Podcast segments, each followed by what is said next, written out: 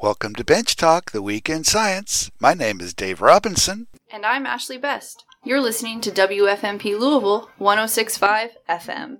The show's about bringing science to the people. We'll be bringing you weekly updates on new research that is important to all of us and celebrating evidence-based policy. We've scoured the library stacks for interesting articles, climbed the hill to stay informed on science policy, and performed some experiments of our own. We're here as a conduit of all things science, so let's get started. And now, Bench Talk Live. This is a series of lectures delivered by Kentucky scientists and hosted by the Kentucky Academy of Science. We're honored today to rebroadcast another lecture from the Bench Talk Live series. It's Andy Mienaltowski of the Department of Psychological Sciences at Western Kentucky University in Bowling Green, Kentucky. He delivered an online lecture on July thirteenth. Doctor Andrew Mienaltowski is going to discuss his research on how we read other people's faces. Apparently, different parts of the face are important in expressing different kinds of emotions. And on top of that, our ability to interpret that changes with age. And with this pandemic and hopefully everyone wearing masks, how do we interpret other people's emotions when they're hiding behind a mask? Now, he does refer to a few slides of data in his talk, but he does a good job of describing it. And if you're curious about the details, though, we will post a link to his PowerPoint slides, both on the Bench Talk page at forward radio dot org and on our Facebook page. So check that out if you want more details. This lecture starts with Amanda Fuller, Executive Director of the Kentucky Academy of Science, introducing our speaker. And I'm excited to announce that Amanda has agreed to become a permanent member of the Bench Talk team, so you'll be hearing more from her in the future. But in the meantime, let's hear from Doctor Andrew Mienaltowski. I want to introduce Andy Mienaltowski from W K U. Andy's a psychologist. The title of his talk is The Eyes Have It, Anticipating Difficulty in Facial Emotion Cue Perception. All right, um, my name is Andy Mienaltowski, and I am a faculty member in psychological sciences at Western Kentucky University. I started studying psychology uh, as an undergraduate uh, at Michigan State University, and then I went on to Georgia Institute of Technology to study cognitive aging. So I got my P H D in psychology from, from Georgia Tech. I've started off being interested in social cognition and aging. So a lot of my training is in how we navigate emotion regulation and how the interactions we have with others influence the way that we judge them. As my lab and my collaborators and I have started to study social interaction, and I became more interested in studying emotion recognition. So I'm going to start by thanking a, a bunch of people. So the Office of Research, the Office of Academic Affairs, Graduate School, and all my collaborators, my students who I work with in the lab have been very helpful in terms of the way that uh, we've been doing research on aging and emotion recognition. And also the National Science Foundation has supported some of this work. We use multiple types of methods within the lab to study emotion detection and emotion recognition. Uh, some of them are just very simple techniques, like I show a face and I ask people what emotion they see. Usually it's selecting from a number of different categories. Sometimes we also will use a little more sophisticated measures that look at brain activity. And our, our work is really driven to try to better understand where there really are emotion recognition deficits with aging, because a lot of the research suggests that older adults have a harder time doing it. But as we'll, we'll talk about, some of that is really based on the types of methods that are used to collect the data from participants. And a lot of our focus, of course, um, as being scientists, we're really focused in sort of imparting our techniques onto our students. And so a lot of what we do is to show students how to use research design, ethics, coding, and statistics to study basic research questions like how people perceive emotion in faces and what sorts of factors might disrupt that perception. Well, emotion recognition is something that starts off very early on in life. So in the first four or five years of life, we start to develop sophisticated language for characterizing the emotions that other people are experiencing.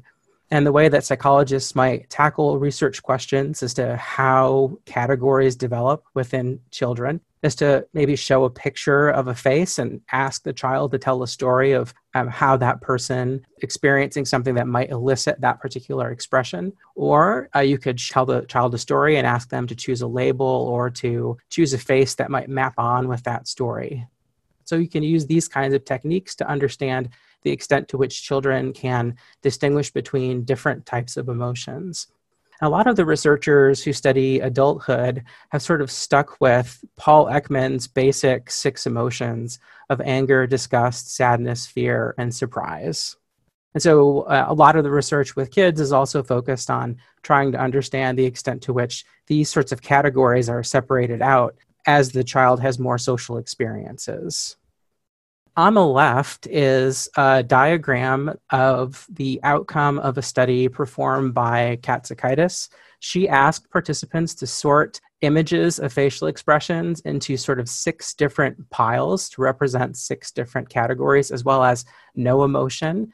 And what she found is that when, when we do this, when we think about the emotions that other people are expressing, we tend to use very specific regions of the face or combinations of regions of the face to form our judgments. So in the figure on the left, the y-axis, so starting from the bottom and going to the top, reflects the position in the face where we might focus our attention when trying to identify a specific emotion. And so if you look at the grid, at the top, you see sadness, fear, surprise. For this particular study, emotions that were categorized or images that were categorized as sad, afraid, or surprised tended to involve more of the top half of the face. And then those images that tended to involve anger, disgust, and happiness were more reliant on the bottom half of the face. If we take a look at the images on the right, we can see that in some cases, these emotions could be very confusing. So surprise and fear, for example, have sort of upper face dominance to them. And the eyes tend to form a particular conformation that is similar across them. And we might use the mouth to sort of disambiguate what we see. So if one were to cover their face with a mask, it might be possible to detect surprise and fear because there are many cues that we might rely on in the eye region to detect those emotions. But for emotions like anger and disgust, if we sort of cover the mouth region, we might have a harder time distinguishing between these emotions. And we might even throw happiness into the mix. It might be challenging to distinguish between emotions like anger and happiness if all we have to rely on is the upper half of the face, without other gestures or uh, vocalizations from the person with whom we're interacting. So uh, like I said earlier, um, my interest really is in how this process of recognizing emotion changes as people grow older. Dozens of studies over the past twenty years have demonstrated that older adults tend to have more difficulty relative to younger adults at recognizing anger, fear, and sadness in the faces of others. Now, I don't want to alarm anyone because it's not as though individuals can't recognize those emotions. We're talking about the difference between performance of like ninety-five percent to eighty percent or maybe slightly lower than that. And so we're interested in trying to understand what accounts for this. And so a few factors that generally account for these age differences include things like cognitive demands, perceptual sensitivity, and where we look on the face. So there are age differences in all of these things. So it's worth mentioning that with cognitive demands, when you present a face and you ask a person to identify the emotion they see, if you provide someone with lots of different labels to choose from, that becomes a more demanding task than if you only ask them to choose from two. So if you ask them to choose from many different labels, you're having to consider, well, what's the probability that it's going to be any one of like five or six labels? But if you narrow it down to two, then it's much easier for participants to do this kind of experiment. So in other words, when we say we see these emotion recognition deficits, the deficits really are found in the lab. And so when they filter down to everyday life, they don't always appear in our social interactions that we have with older people whom we know. However, they can pop up when we're interacting with older people who are strangers to us or um, who we don't know very well. In the work that we do, we might present a face for a short period of time and ask people to tell us which one of two different expressions they might see. So I wanted to include an example of the types of faces that we might show people in the lab. So these are grayscale faces. and we manipulate the intensity of the expression. The intensity, when we manipulate it, it obviously will drastically influence the types of visual cues that are available to the individual to make a judgment. And so what we usually find is at higher intensities, older adults perform in a way that's similar with smaller uh, differences relative to younger adults. Uh, but when we show lower intensity expressions, those more subtle cues are a little bit more challenging to detect. Uh, and this is definitely the case for fearful expressions. One reason for this could be that older adults tend to focus more of their attention on the mouth region than on the eye region. And part of this is related to hearing impairments that start to pick up as we go through middle age to older adulthood. And so we do focus a lot of our attention on the mouth region of other people while they're talking to us and expressing their feelings. Here's another example of what our types of research would look like. So if a psychologist is collecting data, they might Uh, present a face at different locations on the screen if, if they're trying to understand how presenting the face in different regions of the visual field might influence performance. So if I'm presenting a face right in front of someone, so directly in front of them, they might pay more attention to fine details that are available, so the, the cues that are available to evaluate the emotions. But as you move the stimulus, the face, out into the periphery, we sort of lose our ability to focus on the fine detail, and we might take instead big picture messages from the expressions. And so what we generally would see in these kinds of studies is that younger and older adults actually behave in very similar ways when we move images out into the periphery. But one thing that sort of pops out here is that older adults tend to have a harder time, like in, in the prior slide, with fearful expressions when they're presented at lower intensities. And one of the dominant explanations for this is that they are looking at the mouth more than the eyes. But another possibility could be that there are changes in the connectivity of subcortical brain regions that are usually responsible for threat detection.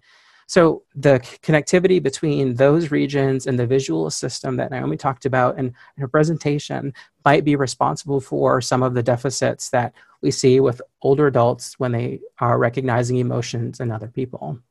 So we have had the opportunity to look at this kind of research in the lab where we do something really simple. We present a face in the middle of the display and we ask people to either just passively sit there or to categorize the emotion on the face. And in the background, um, we're monitoring what's going on sort of under the scalp, under the skull with their brain activity. What you see in the front, electrode map that has one hundred twenty-eight electrodes. This is a one hundred twenty-eight uh, electrode high density array that we would use to track what's going on when a person looks at an uh, emotional face that we present on a computer screen sitting in front of them. Uh, sometimes we present the image quickly, a fifth of a second, and other times we might present it for a full second. Uh, and what we can look at then is essentially, how does the electrical activity that's taking place within the brain shift from the front of the head towards the back of the head, and then from the back of the head back towards the front as the individual is categorizing the expression. So the electrodes are measuring electric potential, and when a bunch of neurons are sort of collectively turning themselves on and off together, that consistency can be measured using electrodes. This is electroencephalography. So we can track waves of neuron activity across the scalp as the areas underneath the skull react to the image on the screen. So we pay really close attention to the timing of the image and the timing of the electrical activity. And so what we can do is, if we include enough trials in our experiment, if we show people enough of these images, is we could average across all of, say, the happy images or all of the angry images to come up with what essentially would be the average performance whenever the individual sees a particular emotion. And if there is enough consistency across the different stimuli, that might tell us that, say, people who are younger or older will differ in the way that they might process emotions on faces. So we, we might start by first tracking a shift in electric potential from the front of the head to the back of the head as the individual registers the face on the screen. And then the occipital lobe and t- temporal and parietal lobe start to take over to do the visual processing with the stimulus. This is happening very, very quickly. So within a tenth of a second to two hundred to, to two tenths of a second, we start to see the first signs in the brain that the individual is identifying a face that's in front of them, that they're seeing um, a, an image that is a face relative to some, some other object. And then we can track emotion categorization taking place immediately after the individual has identified that they're looking at a face. And so we're looking at things that are happening really, really quickly. So within the first third of a second after a stimulus appears on the display. So we could really break this down and focus on a set of electrodes towards the back of the head. So if we're looking at electrodes that are in the occipital lobe, you can see them sort of highlighted in, in red.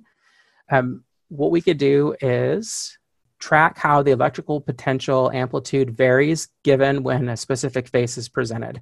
So you can see in the figure on the right, large peaks and troughs. Uh, these are uh, waveforms that reflect the average of lots of trials across people. And we have different plots for younger and older people with solid lines representing young and dotted lines representing old. And there, there's a, a lot of sort of technical things going on when you do the analyses here. But what we sort of take away from this is that if you look at what's going on within uh, the first two-tenths of a second after a stimulus is presented, after a face is presented, younger adults tend to show a sort of stronger reaction to angry expressions than happy expressions. And then a little bit later on, around two hundred milliseconds and later, so two-tenths of a second and, and, and later, both younger and older people are sort of registering that they're seeing these emotional expressions, and they're both showing stronger reactivity to angry and happy expressions relative to neutral ones. So we can think of the electrical activity as being a wave that is being passed from the, the, the retina and the eyes to the back of the head with the visual system, back to the front of the head so that the individual can categorize whatever it is that they're looking at. And so if we tend to, to look later on in the trial, so after about three hundred milliseconds, three-tenths of a second, then we start to see the sort of standard patterns where older people focus more or are more reactive to happy relative to angry expressions, and younger people are more reactive to angry relative to happy expressions. So part of the reason for age differences might be linked to what's going on in the brain and the way that the visual system is processing this information. It could be the case that there's a, just a natural preference for positive information that's built over repeated experiences with our loved ones as we get older. Maybe we're insulated a little bit more from some of those negative experiences with strangers that younger people might be more open to because maybe they have more, more social resources that they're willing to use to meet new people. But for, for older people, it could be the case that their focus on positivity might cost them when it comes to perceiving negativity.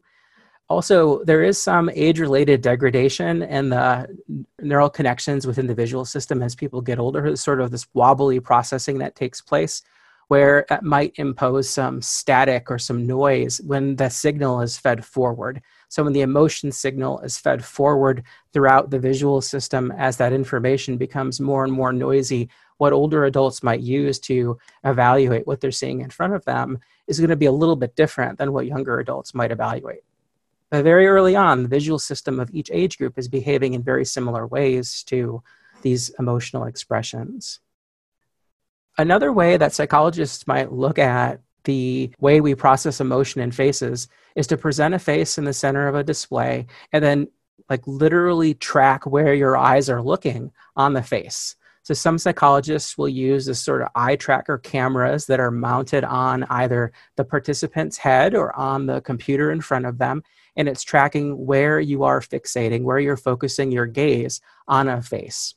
Research that's looked at this is either presented faces for a brief period of time, like two seconds or as long as eight to ten seconds, and then the scientists are going to take sort of averages of where you are fixating, where you're focusing the most. Are you focusing off the face? Are you focusing on the bottom half of the face? Or are you focusing on the top half of the face?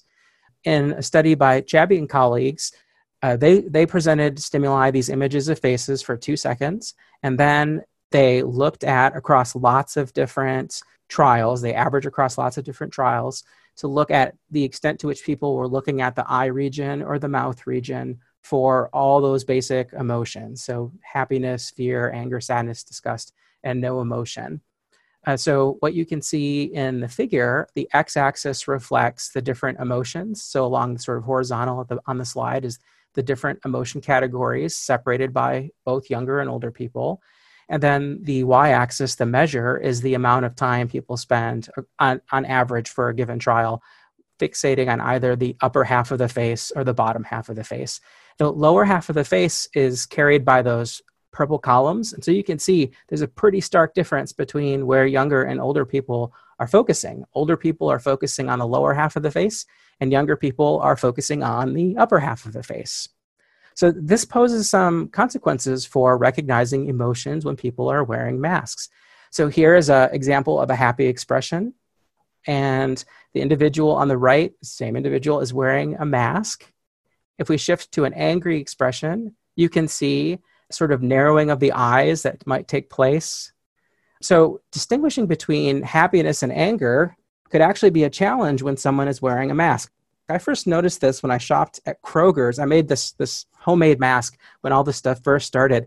And I would go, I would go shopping and I would wear my mask and people would look at me funny. And I, I think that they were trying to figure out if I was upset with them or if I was smiling at them. And I was smiling a lot, but it might have been perceived as though I was angry. Plus I was in a hurry. So being in a hurry and looking a little intense, that might be enough to scare people away. But if a person's expressing fear or surprise, you can see when expressing fear or surprise wearing a mask, we do see the sort of, maybe there's a reaction that something is unexpected in our environment. So it might be easier to detect this sort of alarm when someone is wearing a mask. And that sadness is a very difficult expression to interpret without seeing sort of frown that takes place underneath the mask. But all hope is not lost. So consider this face. What emotion is being expressed on this face? Often people will either choose anger or disgust. This, clearly they'll say, she's just not happy with something that's going on. And then they might elaborate and say the individual is angry or disgusted. If you add additional context, then this is a dirty diaper, then yes, she's probably disgusted.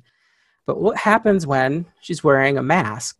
Well, we still might say she is disgusted because the context of the dirty diaper is going to be helpful to inform uh, our evaluation. And research that looks at sort of age differences and our ability to recognize or detect emotion shows that older people, when presented with this background context, do just as well As, as younger people. So ultimately, when we look at a collection of cues, either visual cues or we throw in our tone of voice, or we have some kind of object or prop that might help us to express our emotion, uh, we tend to see that people do a much better job at recognizing the emotions that we're experiencing. So some, some final thoughts. You know, when we're motivated to communicate with other people, family members and friends, Uh, people who uh, we have long-term social interactions with, we're going to be attuned to their verbal and their nonverbal cues. And so we might be a little more inclined to recognize emotions that they're expressing. When emotions do rely on cues that are located in, in regions that are covered and these cues are similar, that might make it more challenging for us to detect emotion uh, without that additional context. You know, and I found this out in, in going shopping, that the challenge really lies in people trying to interpret emotion when they're a stranger and you're interacting with them for a very brief amount of time, and there might not be motivation to interact with those people again in the future. Then we might be a little more uncertain as to what emotions people are expressing, and it, it might create some hard feelings if people think we're being rude towards them when we're not really trying to be. So it is important, as Naomi had mentioned before too, to be tactfully expressive with gestures, use other body language and tone of voice when communicating. And that is it. Oh, I see some questions. Oh, what age group is younger versus older people? This is a really good question. Younger people in our research tend to be eighteen to thirty, and older people tend to be over sixty. And there's a lot of variability within people um, between eighteen to thirty as well as over sixty. Lots of different things, especially in over sixty, lots of different things can happen between sixty and seventy and seventy and eighty that might disrupt performance. Or I should also say, being older doesn't necessarily mean or guarantee that an individual will be poor at recognizing emotion, because it really depends on their uh, propensity to be around other people uh, and the extent to which they're sort of learning from their experiences, because we do continue to learn from our experiences as we grow older. Andy, I like your final advice to be tactfully expressive with the gestures. Thank you. Yeah. For that. Good advice. Another question is about gender differences. Yes, there are gender differences. We generally observe um, females tend to be better than males at recognizing emotion in the faces of others. And the difference gets smaller as we get older. Part of this could be related to survival, who survives. And so the males who were okay at recognizing emotion, maybe they're the ones who have the sort of social skills to, to continue. That's all speculation, but we do, definitely do see that younger younger males have a harder time at recognizing emotions. Um, it, it could also be the case that the way that an eighteen-year-old describes how they're feeling is different from how a twenty-five-year-old or a thirty-year-old or a sixty-year-old, uh, how they might describe how they're feeling.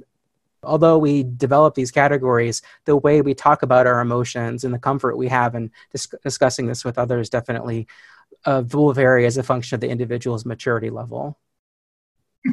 Someone is uh, mentioning that they're trying to push the expressiveness upward and use their eyes more yeah. in communication, which is great. Uh, here's a question about children. Is there research about how young children are learning when masks are worn? I mean, I guess you would expect if they're if they're interacting with family members or they're interacting with people like with whom they're living, that they're if they're so, sort of socially distancing and isolated, that they're probably still expressing emotion with the people who that, that care for them. So mm-hmm. they're st- probably still learning. It it could be really dependent on the way that the the family is set up and if the family is expressive. Because there are cultural differences in how acceptable some emotions are in expressing. Anger, it can be something where it's maybe less acceptable. Or body language. You know, different yep. families use body language more or less. Does that yep. make sense? I'm thinking about how to communicate Um, about emotions with my undergraduates in the fall. I'm thinking about teaching some A S L emotions early on so that if they're bored, they can communicate to me when they're bored in class so that we can try something different. There was a question about do doctors yes. and nurses. Yeah. I think they do because some of pain recognition is also dependent upon if an individual is expressing sadness or fear or there's sort of like anguish specific cues. So although we might talk about the six basic emotions, some scientists have broken it down to seventeen plus different emotions. And so definitely there's going to be some training. Same thing with law enforcement. There's training in terms of how to spot different emotion expressions. And I'm sure a lot depends on the resources that are available to these different groups and the amount of time they have to train. That was Doctor Andrew Mienaltowski, Professor of Psychology at Western Kentucky University in Bowling Green. Thanks to Andy for sharing his research with us today, and thank you, Amanda Fuller, for moderating the talk and letting us rebroadcast it. I wanted to tell you that there's another Bench Talk Live event coming up. This next one is just as pertinent as today's lecture. It's on covid nineteen vaccines and therapeutic treatments. It will be a Zoom call. Everyone's invited and it's completely free. It'll be on Thursday, February twenty-third at seven p.m. Eastern Time. We'll post a link on our Facebook page so you can pre-register for the talk, or you could just do an internet search for Bench Talk Live and you'll get the KAS's registration website. Thank you for listening to Bench Talk, the Week in Science. We'll see you next week. In the meantime, wear your mask and don't forget to smile with your eyes.